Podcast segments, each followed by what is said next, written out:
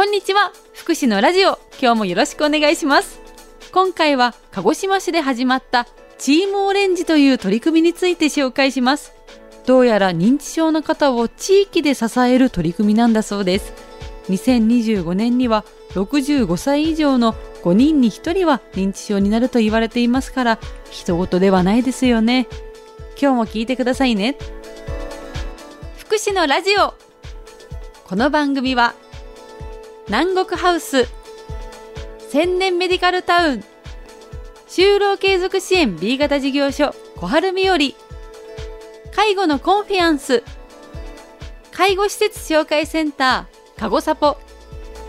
就労継続支援 B 型事業所。みんなのおうちの提供でお送りします。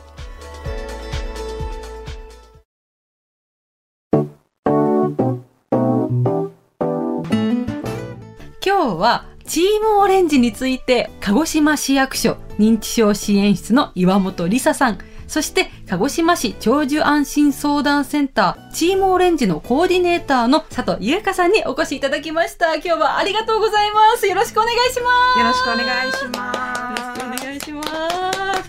す。さあまずはじめにチームオレンジって何ですか？いきなりなんですけど認知症と見守りメイトってご存知ですか？聞いたことはあるんですけど。あの市が指定する認知症と見守りメイトという講座がありまして、はい、講座を受講終了したあの見守りメイトっていうのは個人のお宅を訪問してその方個人のお宅は認知症の疑いのある方とか、うん、認知症と思われるような方の見守りとか、声かけとか、ボランティアをする個人のボランティアになっているんですけれども、チームオレンジは、その個人のボランティアさんがチームで活動できる地域に根ざして、認知症の方を地域で支えるボランティア活動をしているグループになります。より今まで以上に認知症のことをお話しできたりできる場っていうことなんですか？そうですね。認知症ご本人だけじゃなくて、その家族も一緒に認知症になったらどこに相談したらいいんだろう。やっぱり市役所かな、包括支援センターかなって思うかと思うんですけれども、うんうん、もっと気軽に相談できて、近所の方が一緒に相談に乗ってくれたり、適切な支援先につないでいただけたり、ちょっとハードルの低い、そういったグループになってもらえればと思ってるんですけれども。どういったきっかけでチームオレンジ誕生したんですか？今年度のチームオレンジ立ち上げに興味を持ってくださった方っていうのが、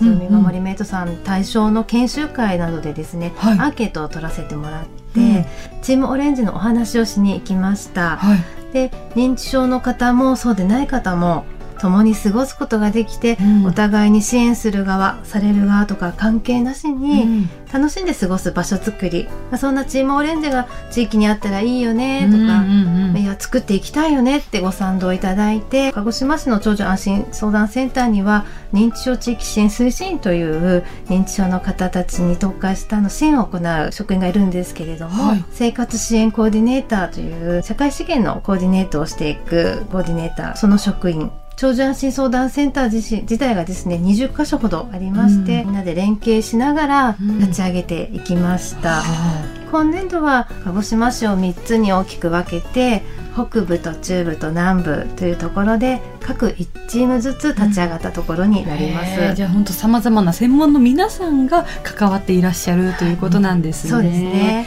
そんな中でどんな活動を行っていらっしゃるんですか？チームオレンジが今年度は8月にスタートをしているんですけれども一応3カ所ですね。それぞれ楽しく良い雰囲気の中で活動されてます。まず北部なんですが、はい、実方オレンジカフェというチームでして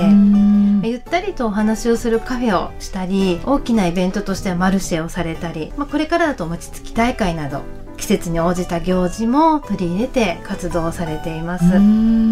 多世代交流も考えていらっしゃってて、はい、世代を超えて交流できる活動も考えていらっしゃいます。おじいちゃんおばあちゃんお子さんと会うとすごく笑顔になりますもんね。そうですよね、うん、すごくいい刺激になるんじゃないかなと思ってます次にチューブなんですが、はい、チームオレンジ醸成と言いまして、うんうん、こちらの団体さんはですね参加されたい方にもご要望をお聞きして活動に取り入れるってことも頑張ってされていらっしゃいます。自分がやりたいことを自分たちでできるっていいですね。そうですね、うん、メンバーさんが事前にご要望をお聞きしたところですね、うん麻雀をされたいという、はい、ご意見があられまして活動日には麻雀台を登場してですね楽しまれていらっしゃいます。そういうこともできるんですね。そうなんです。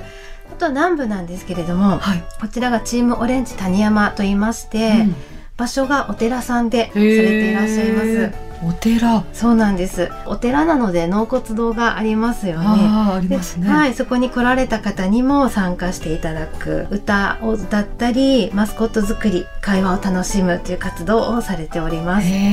楽しそうですねどこも。はい。それこそ飛び込みで参加されたっていうお話ありましたけど誰でも参加って可能なんですか？はい。地域とつながることを大切にしておりまして、はい、お互いを支え合う場所であるということをご理解いただける方であればどなたでもチームをこう運営していく側というかですね、うん、お手伝いしていただく側としてでも参加できますしどなたでも可能です。こう認知症について悩んでいる方だったり不安に思っている方だったり多くいらっしゃると思いますし知ると知らないだけでは全然違いますから気軽にこう参加してほしいですね、はい。これから高齢化がどんどん進む認知症の方がどんどん増えていくっていうのはもう止められない事実ではあるんですが、うんね、認知症に関する皆さんの正しい知識や理解を深めることができて、はい、地域の方が認知症に優しい地域になってそれと同時にチームオレンジの活動がどんどんどんどん広がっていって認知症の人やそのご家族が安心してこれからもずっと地域で暮らせるように本人らしく生活ができるような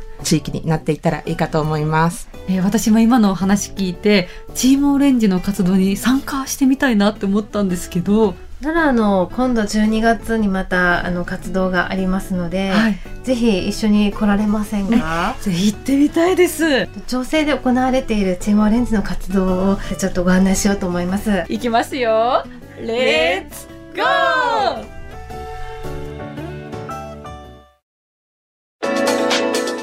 ということで来週は実際にチームオレンジの活動に参加してきます。認知症は脳の病気です。正しい知識を身につけて過ごしていきたいですね。福祉のラジオ。この番組は南国ハウス千年メディカルタウン